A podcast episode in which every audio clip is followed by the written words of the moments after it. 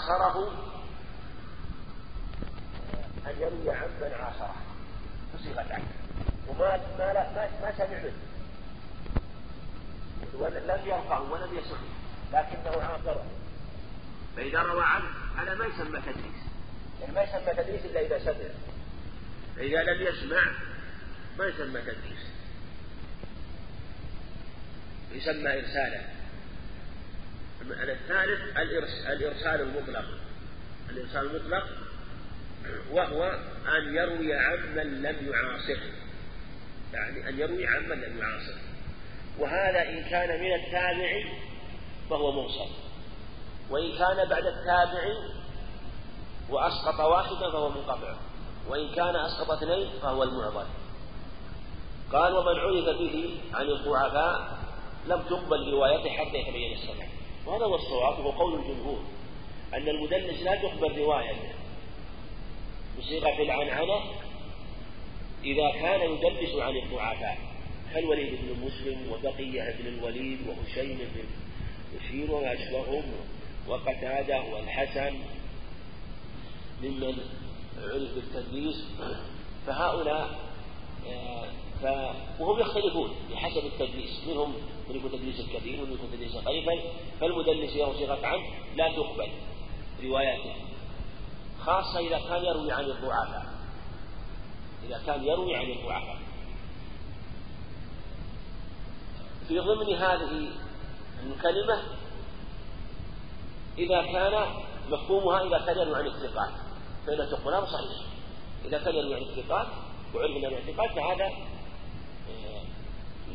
فهذا تقبل روايته كسفيان إذا جهل الأمر وهو مدلس والأظهر أنه آه، لا تقبل روايته حتى يبين السماع. ومن كثر منه لم تقبل عن عنته من أكثر التدليس لا تقبل عن عنته وكذلك من علم التدليس لأنه المدلسين على أقسام منهم من يكون مكثرا ومنهم من يكون متوسطا ومنهم من يكون مقلا. فالمكثر لا تقبل لا تقبل وكذلك من آه، كان يدلس وكان يدلس وإن كان تدليسه ليس كثيرا لكن معروف بالتدليس من لا تقبل.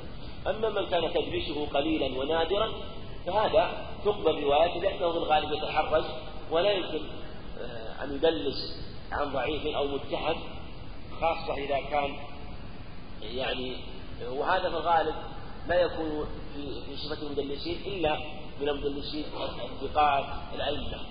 أما من يكون مكثرا منه فإنه لا بد آه، يعني يعني من أكثر منه فإنه لا تقبل روايته على أي حال سواء إن كان ثقة لا تقبل وإن لم يكن ثقة يرد لعلتين لتدليسه ولضعفه والمعنعن بلا تدليس بأي لفظ كان متصل. السند المعنعن متصل بأي لفظ كان سواء كان بعن أو أن أو قال يعني من غير المدلس. هذا يبين يريد أن يبين لنا أن عن مقبولة من غير المدلس. أما إذا كان مدلسا فإن روايته لا تقبل إذا كان مدلسا فإن روايته لا تقبل مثل ما أما يفهم منه أن غير المدلس لا بأس. بشرط يعني هذا آه، بشروط. الأول آه، إن كان يعني يعني إمكان اللقي والعدالة وعدم التدليس هذه الشروط الثلاثة. إذا روي الإسناد معنعنا وجمع هذه الشروط الثلاثة وهو أنه يمكن أن يلقى من روى عنه يمكن أن يلقى أن يلقاه وأن يكون عادلا وأن لا يكون مدلسا. فلشرطان وجوديان وشرط عدمي عدم التدليس وأن يكون عدلا وإن كان اللقاء.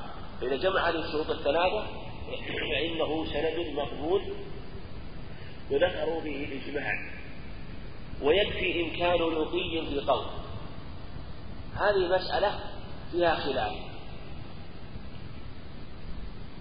وهي السند المعنعن من غير المدلس إذا روى بصيغة عنه. متى يقبل؟ المصنف رحمه الله يقول إن كان اللقي ومسلم رحمه الله يقول يكفي المعاصرة والبخاري وابن المديني يشترطون يشترطون اللقي حقيقة لا إمكان اللقي فرق بين إمكان اللقي واللقي والإمام أحمد رحمه الله يشترط السماع. أشدها وأقواها هو قول أحمد رحمه الله. وأن يشترط السماع. وأن يكون من روى بصيغة عن أن يكون قد سمع من شيء. ويليه في القوة قول البخاري والمديني وهو آه، تحقق اللقي أن يكون لقيا لكن مو بشرط أن يكون سميعا. القول الثالث وهو قول مصنف إمكان اللقي يعني أنه إما أن يكون متعاصرين مع إمكان مع شرط إمكان فإذا كان متعاصرين وعلم أن أحدهما مثلا في أقصى الدنيا من هنا وأحدهما أقصى الدنيا من هنا مثلا ولم يذكر أنهما التقيا مثلا. لأن في الغالب أنه خاصة مع عدم توفر وسائل النقل كما ذلك الوقت فإنه يعني وسائل النقل السريعة فإنه آه، يبتعد أو يكون إمكان اللقي قليلا أو نادرا. الشرط الثالث هو القول الرابع هو الاكتفاء بالمعاصر وهو قول مسلم رحمه الله. وأبطل الأقوال الأخرى وجحل قائلها وجعله قولا محدثا رحمه الله. والمصنف رحمه الله توسط وقال إنه لا بد من إمكان اللقي وإلا آه، لا يكون السند متصلا. وظاهره ولو روى عن من لم يعرف بصحبته. يعني لو روى عن إنسان نحن لا يعرف أنه صاحبه ولا أنه مثلا ما ذكر المشايخ مشايخ صيغة عنه ولا يعرف أن, أن, أن له عنه رواية. بهذه إذا إذا روى عنه بهذه الصيغة مع إمكان اللقي فإنه آه، يكون مقبولا. والأظهر والله أعلم أنه إذا كان لا يعرف بصحبته ولا بالرواية عنه فإنه محل توقف. لأن إمكان اللقي هذا قول وسط لكن لا بد أن يشرط فيه أيضا. أن لا يأتي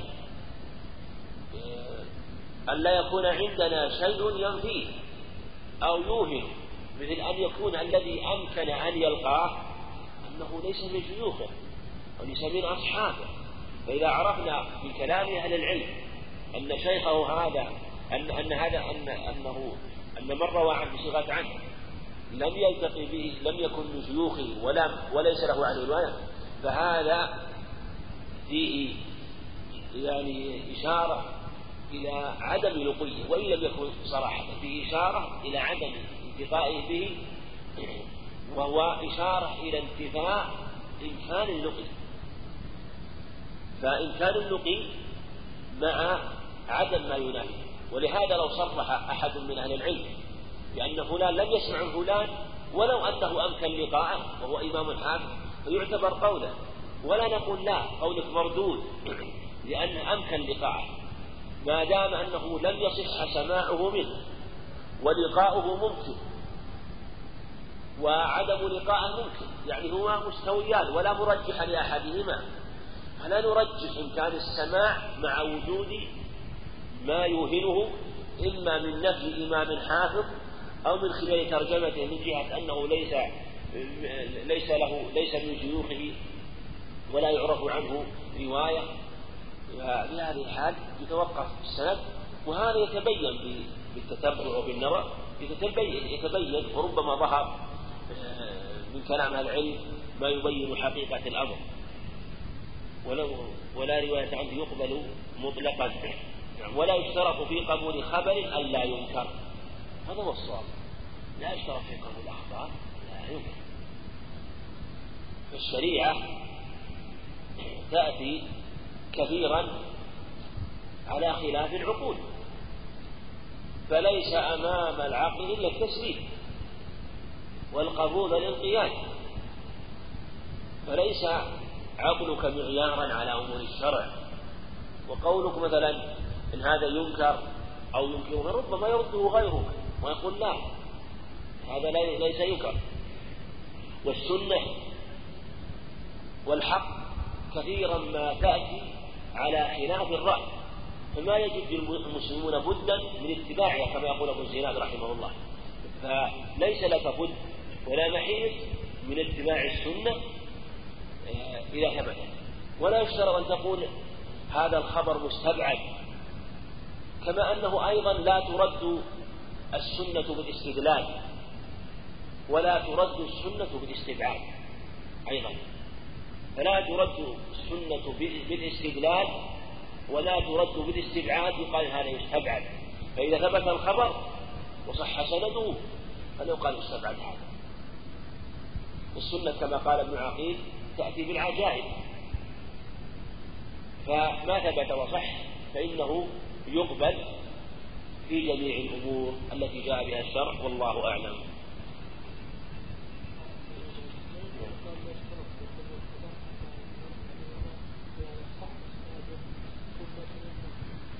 لا لا.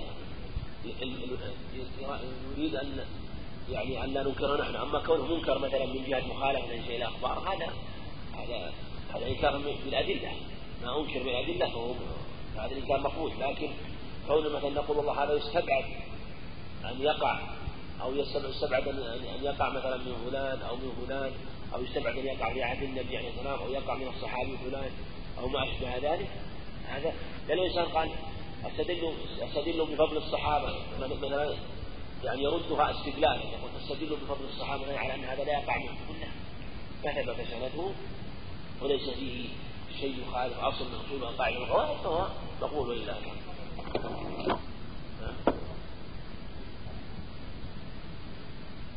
الحسن البصري ذكروا بالتدليس رحمه الله. ذكروه بالتدليس وأنه يروي عن ناس لم يقول حدثنا فلان وفلان مثلا. يعني أو يروي عن مثل ما جاء في رواية عن أبي هريرة ولم يسمع منه. إلا ما جاء في حديث واحد. لا الصواب إنه ما يقدح لأن التدريس هذا لأن خاصة الأئمة لا يدلسون الضعفاء و... ثم ثم أيضا ثم لو قيل مثلا لو قال إنسان التدريس يقدح يقول قولنا يقدح هذا من حيث العموم. لكن لو أن إمام من الائمه يرى مثلا إنسان يدلس كقتاده مثلا والحسن يقول دلس قبلنا الأئمة والعلماء فأنا لا أرى التدليس باسا.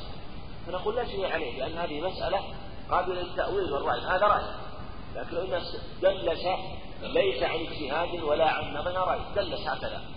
هذا هو الآثم والمحرم لكن لو دلس إمام يرى أن التدليس يقول دلس قبلنا الصالحون فلنا به قدوة فلا شيء عليه السلام عليكم. بسم الله الرحمن الرحيم. الحمد لله رب العالمين والصلاة والسلام على أشرف الأنبياء والمرسلين. قال المصنف رحمه الله فصل. الصحابي من لقي صلى الله عليه وسلم ورآه يقظة حيا مسلما ولو ارتد ثم أسلم ولم يره ومات مسلما. هذا في تعريف الصحابي. من هو تعريف من لقيه صلى الله عليه وسلم. هذا أول أول من لقيه. يدخل في من لقيه سواء كان آه، رآه بعينه أو اجتمع به آه، وإن لم يره أعم من قول من قال بعض من رآه وقول من قال إنه من رآه. لأن اللقيا تشمل الاجتماع سواء كان عن رؤية أو كان كثيفا لم يبصر أيضا يشمل من لقيه آه، ولم يره مثلا لصغر مثلا لكونه صغير للسن أو مجرد لقاء بلا إدراك. إذا أدخل جماهير العلماء الصحابة صغار الصحابة كعمر بن بكر وكثير من الصحابة الذين أدركوه ولو لم يميزوا مثل كثير من الصحابة. فالمقصود محمود بن ربيع محمود بن ربيع كذلك ما قيل في سن الحسين أيضا والحسن الحسين على ما اختلف في سنهما. أو رآه. يعني تخصيص بعد تعميم لقي الشامل يعني إذا قال من لقي يكفي من لقي يشمل إذا كان من لقيه بدون رؤية يدخل في فمن رأى من باب أولى أنه يدخل المسمى الصحبة فهي زيادة في التعليم يقظة. يخرج من رآه في حال المنام. من رأى في حال المنام لا يكون صحابي هذا. حيا. يخرج من رأى النبي عليه الصلاة والسلام رؤية حقيقية لكن رآه بعد وفاته.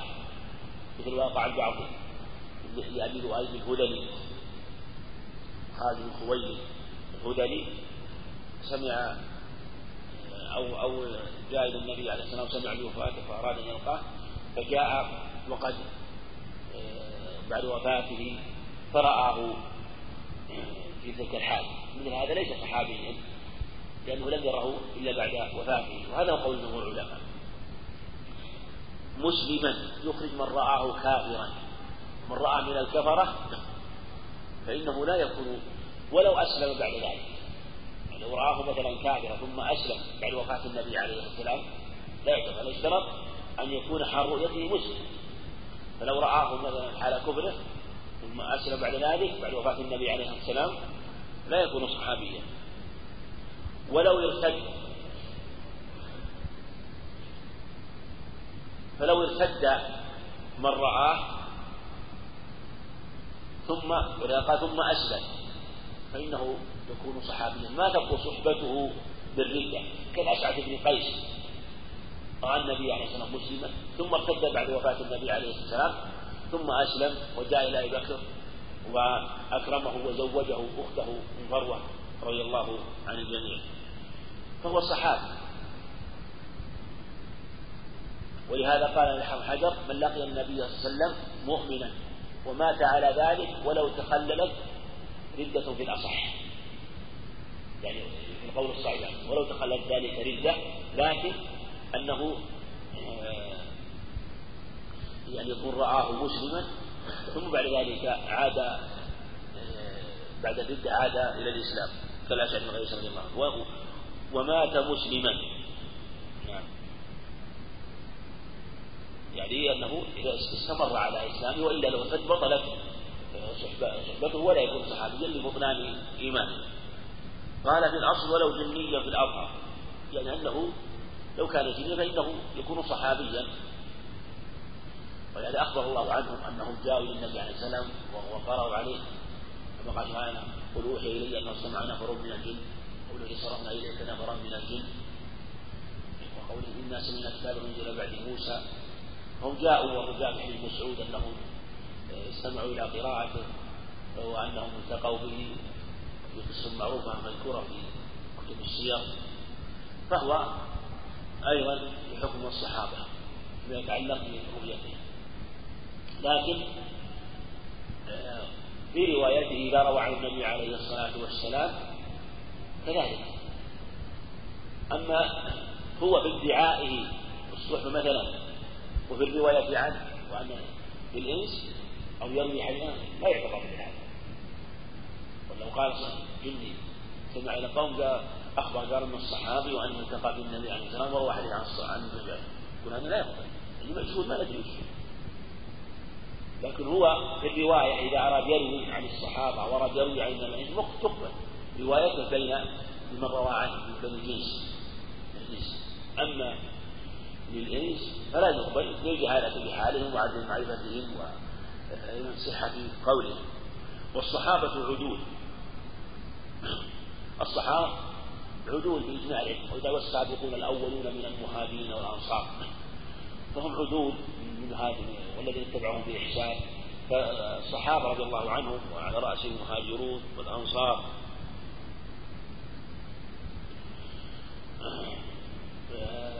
وأجمع العلماء على هذا. وليس المراد بالعدالة اتباع العصمة لا هم غير معصومين المراد العدالة. أنهم عدول وأنه مقبولة أقواله وكل ما ثبت صحبته فإنه عدل بتعديل الله لهم وإجمالهم على ذلك. والمراد من لم يعرف بقدره. هذه عبارة فيها قلق وفيها نظر. والأولى محوها وإزالتها إلا أن يراد من جهل من جهل لأن الصحابة لا يقال فيه مثل هذا من ثبتت صحبته فلا يقطع بما لا يكون مقدوحا في عدالته. وإن مثلا وقع منهم ووقع فإنهم مثل ما ذكر أهل العلم عنهم أنهم من وقع منه في معصيته فإنه يرجع و ومن هذا لا يبطل عدالته ويتوب وله من السوابق والحسنات وفضل شهر الصحبة ولقي النبي عليه الصلاة والسلام. ما يكون مبقيا للعدالة. لكن يمكن أن يكون أيضا المراد بهذا من جهل إنسان ما يجوز صحابي وصحابي ونقل مثلا في حديث من طريق سند من طريق سند ومجهول. لا يثبت في هذا السند صحبة ذلك الرجل مثل هذا لا تثبت به صحبته ولا تثبت به عدالته. لأن السند لم يصح إليه بالجهالة فمثل هذا قدح فيقال إنه مجهول والراوي هذا مجهول وان كان يقال السند أنه سمع النبي قال عن النبي فلا تكون الصحبة بقوله هذا عن النبي عليه الصلاة والسلام. يعني صحة السند وتابعي مع صحابي كهو معه. يعني مع مع مع معه صلى الله عليه وسلم. فالتابع الذي لقي الصحابي الذي لقي الصحابي ومؤمنا به ومات على ذلك ولو تخللت ردة فإنه يكون تابعيا. يكون له شرف آه، وصف. تابعي بهذه الصفة. لأنه مع النبي عليه الصلاة والسلام وهذا هو الصواب. خالف ذلك بعض العلماء قال هذا خاص بالصحابة ولشرف الصحبة أما التابعي فلا بد أن يكون الذي لقي وصف التابعي لمن صحب الصحابي واستمعه وصاحبه مثلا أو روى عنه. والصواب أنه إذا لقيه فإنه يكون له وصف التابعي. أما مسألة الرواية وعدم شيء قد يقال إنه تابعي لكن ليس لا يصح له رواية عن الصحابة ما أن الصحابة منهم من يكون صحابيا لشرف الصحبة ويكون قوله في حكم المرسل مثل روايات ابن أبي بكر وبعض الصحابة الذين مثلا لقوا لقوا لقوا النبي عليه الصلاة والسلام قبل التمييز مثل هذا له شرف الصحبة وروايته حكم مرسل الصحابي ولا يعتبر علم بثبوت الصحبة. لا يشترط العلم والقطع بثبوت الصحبة. بما أن يكون الصحابي كان خبر متواتر أو آه، يعني مشهور عند العلماء أو مشهور في السيرة لا يشترط هذا. ولهذا ولهذا قال فلو قال معاصر يعني للصحابي عدل بشرطين أن يكون معاصر للصحابي وأن يكون عدلا. أنا صحابي لأنه معاصر النبي عليه الصلاة والسلام. فلو قال معاصر يعني قد أدرك عهد النبي عليه الصلاة والسلام وهو عدل أنا صحابي قبل. يعني نقبل قول العدل فإذا كان مدركا لعهد النبي عليه الصلاة والسلام فإنه في هذه يثبت به أنه صحابي. وتثبت به الصحبة لأنه عدل. فإذا كان عدلا فلا يسترق على أن يدعي مثل هذا المقام. بإثبات صفة له وإن دلت القرائن أو دلت القرائن على عدم صحته لا تنتهي وبهذا تنتهي عدل تنتهي عدالة ولا يكون عدل ولا يكون صحابيا أما إذا أمكن ذلك وهو عدل وقال ذلك فإنه يقبل قوله. لا عدل فلان صحابي. يعني فلو قال عدل فلان صحابي ولو قال تابعي مثلا إن فلان صحابي ما يقبل قوله. لأن قول فلان صحابي إثبات منه أن هذا الصحابي التقى بالنبي عليه الصلاة والسلام. بمجرد أي كلمة قوله حكم حكم مرسل. كقوله قال رسول الله صلى الله عليه وسلم قولها فلان صحابي أنه التقى بالنبي عليه الصلاة والسلام. يحكي لنا حادثة واقع أدركها. ما لم يسند إلى شيء ينقله يثبت به الصحبة أما بقول فلان هو لا يتهم بمثل هذا. ربما قال إن فلان صحابي لكن لا نثبت بهذا صحبته إلا أن يخبر عن نفسه وهو معاصر عدل. أما إخبار التعدي فهو حكمه حكم قول المرسل أو الكلام المرسل. وأنا ك وأنا تابعي قال في الاصل الله عن الصحابي فلو قال معاصر لصحابي أنا تابعي فالظاهر كصحابي. ويقبل قوله. بشرطين أن يكون معاصرا وأن يكون عادلا. فلو قال إن عدل معاصر للصحابي أنا تابعي قبلنا قوله وأثبتنا بذلك قوله تابعيا كما نثبت بقول الصحابي بقول المعاصر عدل معاصر النبي عليه الصلاة والسلام أنه صحابي أنه يقبل قوله والله أعلم. نقف على هذا النص.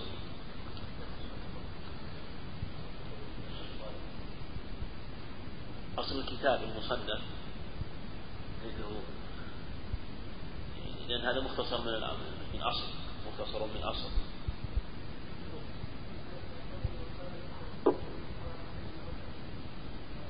نعم.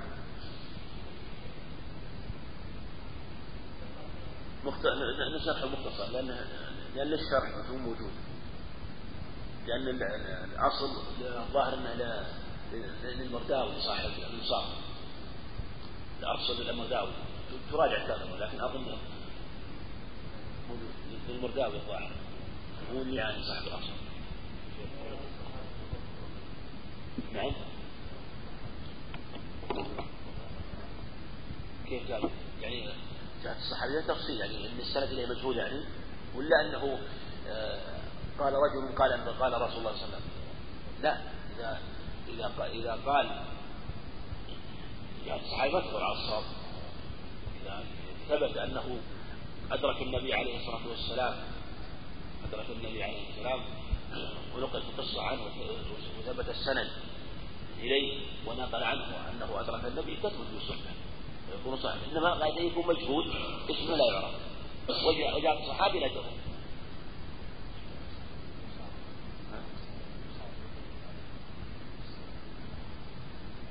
الظاهر والله أعلم إنه محرم إذا واصل إذا واصل أكثر من يوم الوصال الجائز ان يصل من السحر إلى السحر هذا جائز. في الحديث أيكم أراد ان يواصل فليواصل إلى السحر. بلفظ يروى من وضح إلى وضح. أما أكثر من ذلك فلا يجوز.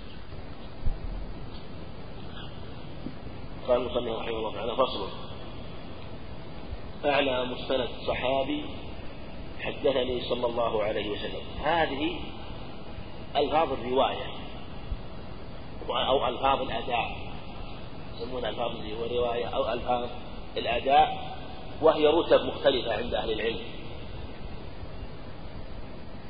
وفيها أعلى وفيها متوسط وفيها أدنى. فأعلى مستند الصحابي أعلى ألفاظ الرواية وألفاظ الأداء حدثني. يعني للصحابي يقول حدثني صلى الله عليه وسلم أو أخبرني أو أنبأني أو سمعته. سمعته هذه أربع ألفاظ هذه في باب الأقوال في باب الأفعال رأيته يفعل. أو قال ورأيته يفعل ونحوهما. يعني نحو حدثني ونحو رأيته. في باب الإخبار أو باب السماع باب الإخبار القول أربعها هذه حدثني ونحوها من سمعت أو أنبأني أو أخبرني. وفي باب الأفعال رأيته أو حضرت عنده وما أشبههما. هذه أربع ألفاظ الرواية. لماذا؟ لأنها لا يشوبه شائبة في الواسطة. لأنه لا يوهم أن بينه وبين النبي عليه الصلاة والسلام واسطة. فلهذا كانت أرفع ألفاظ الرواية. ويحمل قال وفعل ونحوهما وعنه وأنه على الاتصال هذه هي الرتبة الثانية. الرتبة الثانية تلي الرتبة الأولى بل الرواية. وهي قال صلى الله عليه وسلم وفعل صلى الله عليه وسلم وأنه قال وعنه صلى الله عليه وسلم. لماذا كانت أقل رتبة؟ لأنها تحتمل الواسطة بين الصحابي وبين النبي عليه الصلاة والسلام. أما في الظاهر فهي على اتصال. على اتصال في الظاهر وهذا هو الأصل. لكن قد يكون بينه وبين النبي صلى الله عليه وسلم. وفي حديث كثيرة كثير من الصحابة لما سئل قال أخبرني فلان. في حديث ابن عباس لما لما ذكر في النسيئة وسئل قال أخبرني أسامة زيد هو ذكره عن النبي عليه الصلاة والسلام وقال أخبرني أسامة زيد. في حديث ابن عباس لما قال من بات لما من أصبح جنوبا فلا صوم له لما سئل قال حدثني الفضل. ونقل عن النبي عليه الصلاة والسلام فلما حوقي في ذلك قال حدثني الفضل. وعلى كل حال فهو مرسل صحابي حجة باتفاق أهل العلم. فلهذا هي هذه الرتبة ليست كالرتبة الأولى لكن هي في باب الحجة. حكمها حكم الرتبة الأولى في باب الاحتجاج. هذه الرتبة الثالثة أمر صلى الله عليه وسلم ونهى أو أمرنا على سبيل الجمع ونهانا على سبيل الجمع. هذه الرتبة الثالثة.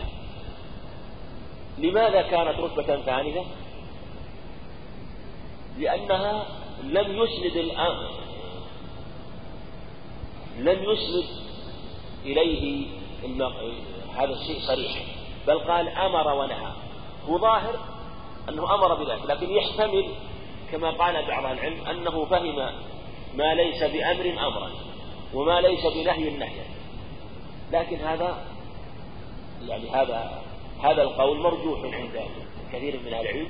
وأن الصواب فيها أن حكمها حكم قال و أو أنه أو فعل أو عنه وإن كانت قال أصرح لأنها من قوله أو أقوى فإن أمر ونهى وأمرنا ونهانا في باب الحجة والحكم حكم هذا.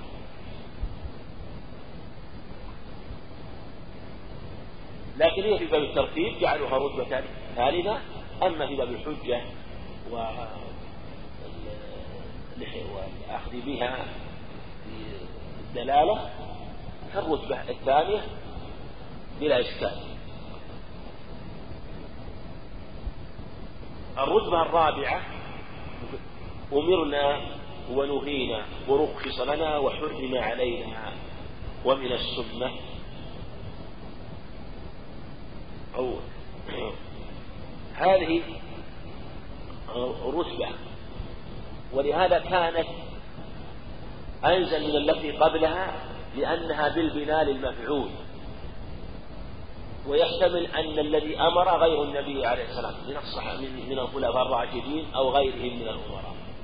لكن هذا مندفع لأن الصحابي لا يحكي في مقام الاحتجاج وفي مقام ذكر الدليل الذي يكون للتشريع إلا ممن له الأمر والنهي ومن له الحق من له التشريع وهو النبي عليه الصلاة والسلام.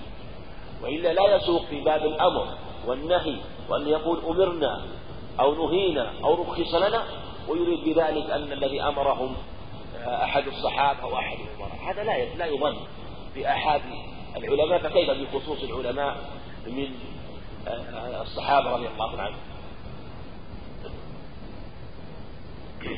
ومن السنة ومن السنة أيضا هي في الحقيقة في الرتبة آه، مثل قوله مثل ما سبق لكن قالوا إنه نزلت عن الرتب الأولى والثانية أنها اشتمال أنه ظن أن أن من السنة أنها سنة أبي بكر أو سنة عمر أو سنة العمرين أبي بكر وعمر أو سنة الخلفاء الراشدين. والصواب أن هذه الألفاظ أن جميع هذه الألفاظ آه، في باب الرتبة واحدة أو متقاربة لأن الصحابي لا يقول من السنة إذا حكى حكما شرعيا إلا ويحكي سنة النبي عليه الصلاة والسلام. وكنا نفعل وكانوا يفعلون كذا على عهده صلى الله عليه وسلم ونحو ذلك حجة. أيضا كنا نفعل وكانوا يفعلون. هذه تأتي بصيغتين. كنا نفعل وكانوا يفعلون.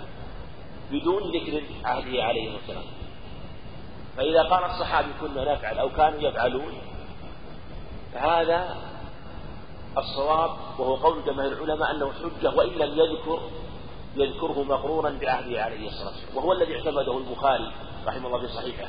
وهو الصواب. ومن تتبع الأخبار في هذا الباب وجد أن هذا نقل لفعل في عهده عليه الصلاة والسلام وأنه في حال وجود التشريع ولهذا كان حجة. وسواء كان ذكر العهد أو لم يذكر العهد لأن هذا هو المراد لأنه ذكره في مقام الاحتجاج والمراد أنه لو كان ليس من الشرع لا أنكره عليه الصلاة والسلام أو لبينه أو لنزل في القرآن ما يبين حكم ذلك الشيء. وقول غير صحابي عنه يعني عن الصحابي يرفعه أو ينميه أو يبلغ به أو رواية مرفوع صريحة ولهذا يأتي كثير من الأحاديث يقول مثلا التابعي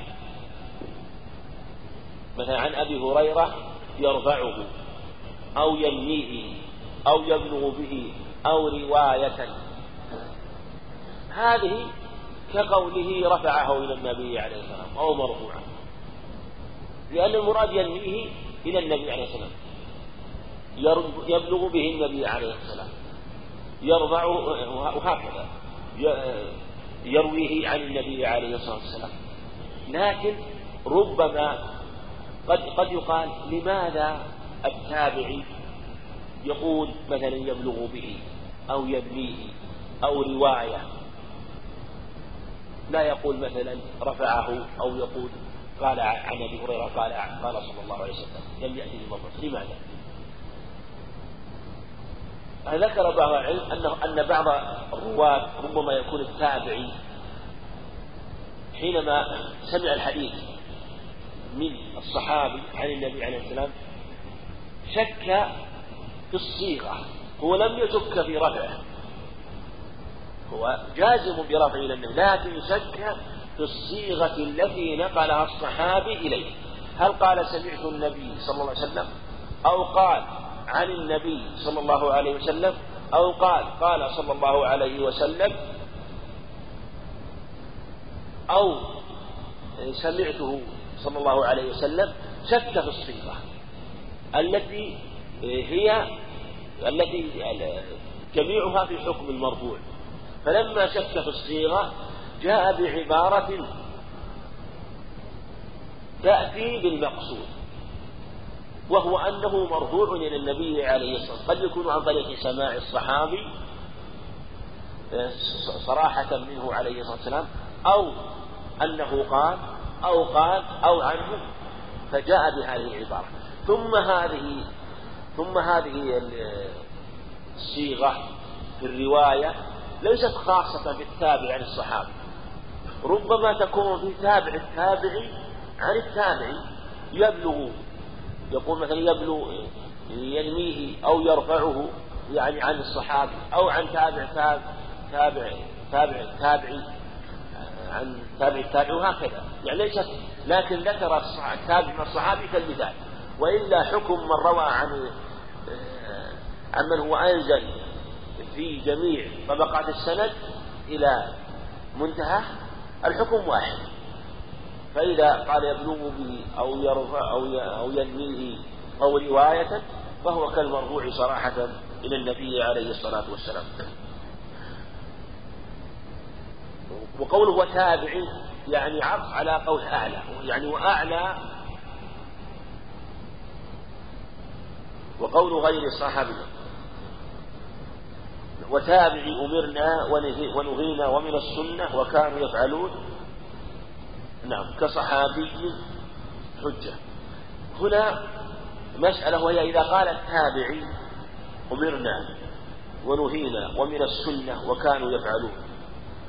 يقول المصنف رحمه الله إذا قال مثلا سعيد بن سيد أو قال مجاهد أو قتادة أمرنا أو نهينا أو كانوا يفعلون أو من السنة.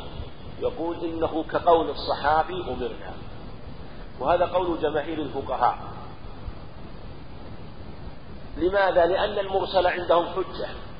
فيقولون إن إن قول التابعي قال إنه كقول التابعي قال رسول الله فإذا كان قول التابعي قال رسول الله حجة فكذلك قوله أمرنا أو نهينا لأن قول الرسول الصحابي قال رسول الله حجة بالإجماع وقوله أمرنا أو نهينا أو كانوا يفعلون أو يقولون حجة فكذلك قول التابع حجة.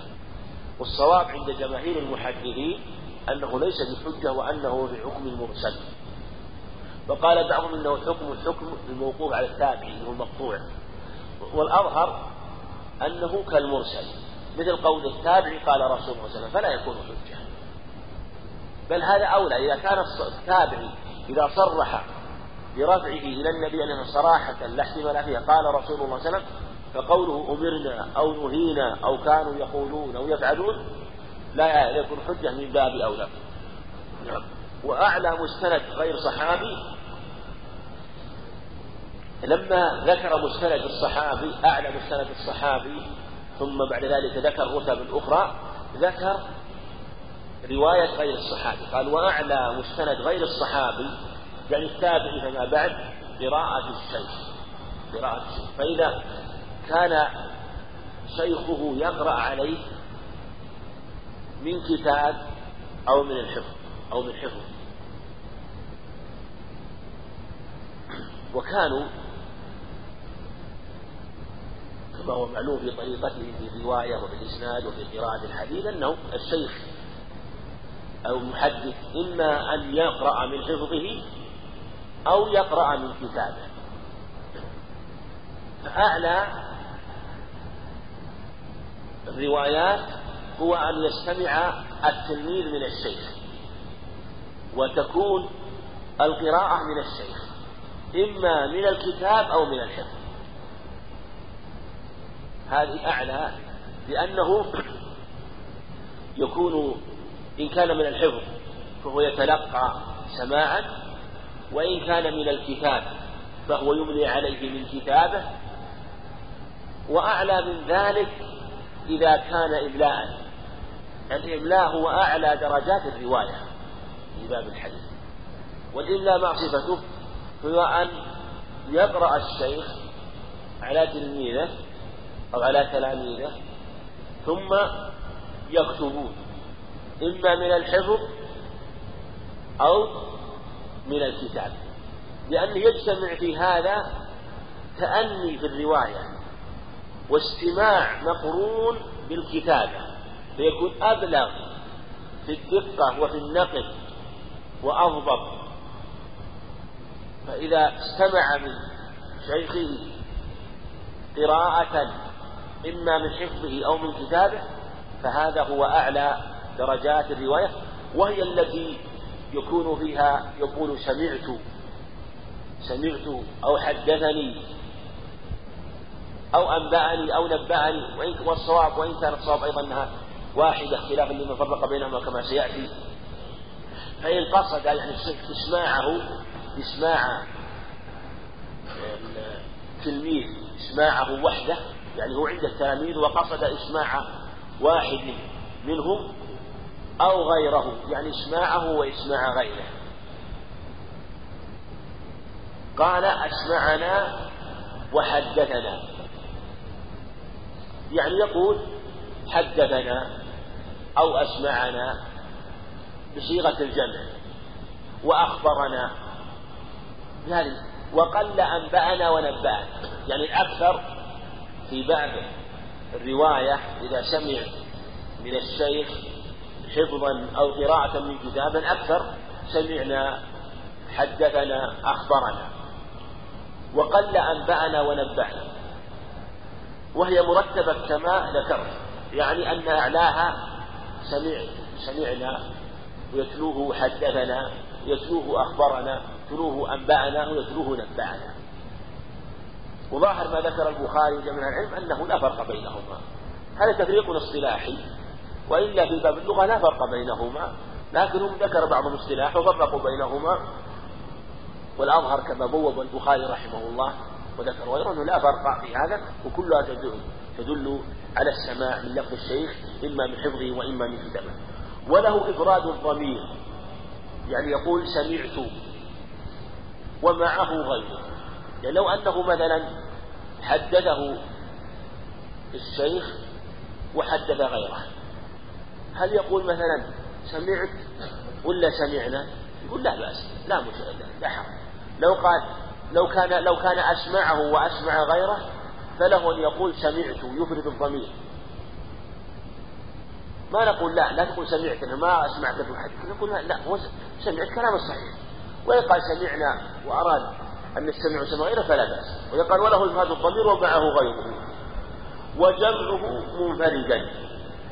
يعني ولو كان هو الذي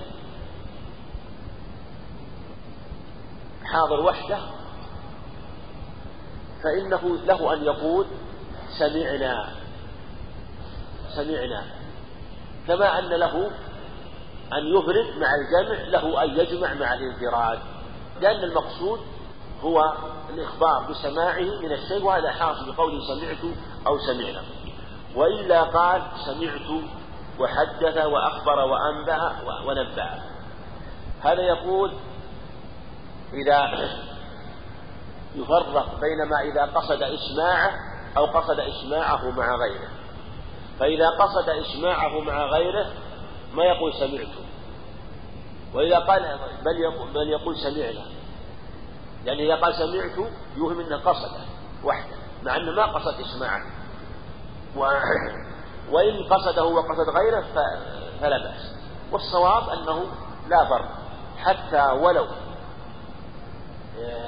يعني قصد إسماعه وإسماع غيره يعني ما قصد بالإسماع وحده ولا قصد بالتحديد وحده بل قصد تحديد الجميع وهو واحد منه له أن يقول سمعت.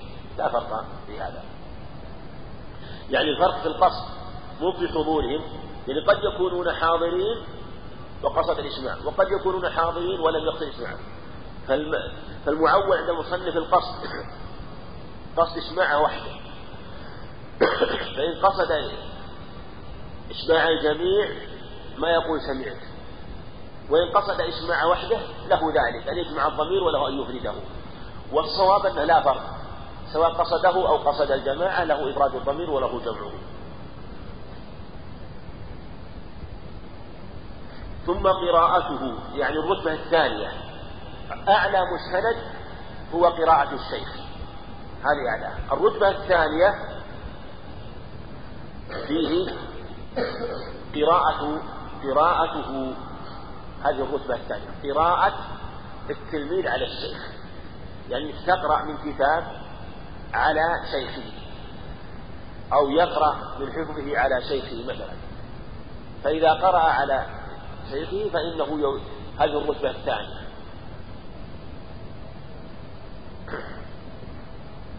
ولهذا فرقوا بين قراءة الشيخ وبين القراءة على الشيخ. قالوا قراءة على الشيخ يقول فيها أخبرنا وقراءة الشيخ يقول فيها سمعت وحدثنا وأنبأنا ونبأنا والصواب أنه لا فرق بين قراءة على الشيخ وبين القراءة وأن يجوز في الجميع أخبرنا وسمعت لكن يسمون القراءة على الشيخ يسمونها عرضا عرضا. وقراءة الشيخ يسمونها تحديثا وإسماعا والأظهر كما ذكر جمع من أهل العلم وذكره البخاري رحمه الله لا فرق بين العرض على الشيخ وبين قراءة الشيخ. وأن الفرق في الإتقان. والصواب أن ربما كانت قراءة التلميذ على الشيخ أتقن من قراءة الشيخ عليه. وربما كان حضوره وانتباهه في حال قراءته أقوى من قراءة الشيخ. ولهذا ربما كان حينما يقرأ من كتاب والشيخ يسمع ربما كان أقوى. كما أنه إذا قرأ الشيخ ويسمع في الحقيقة ربما أنه غفل التلميذ.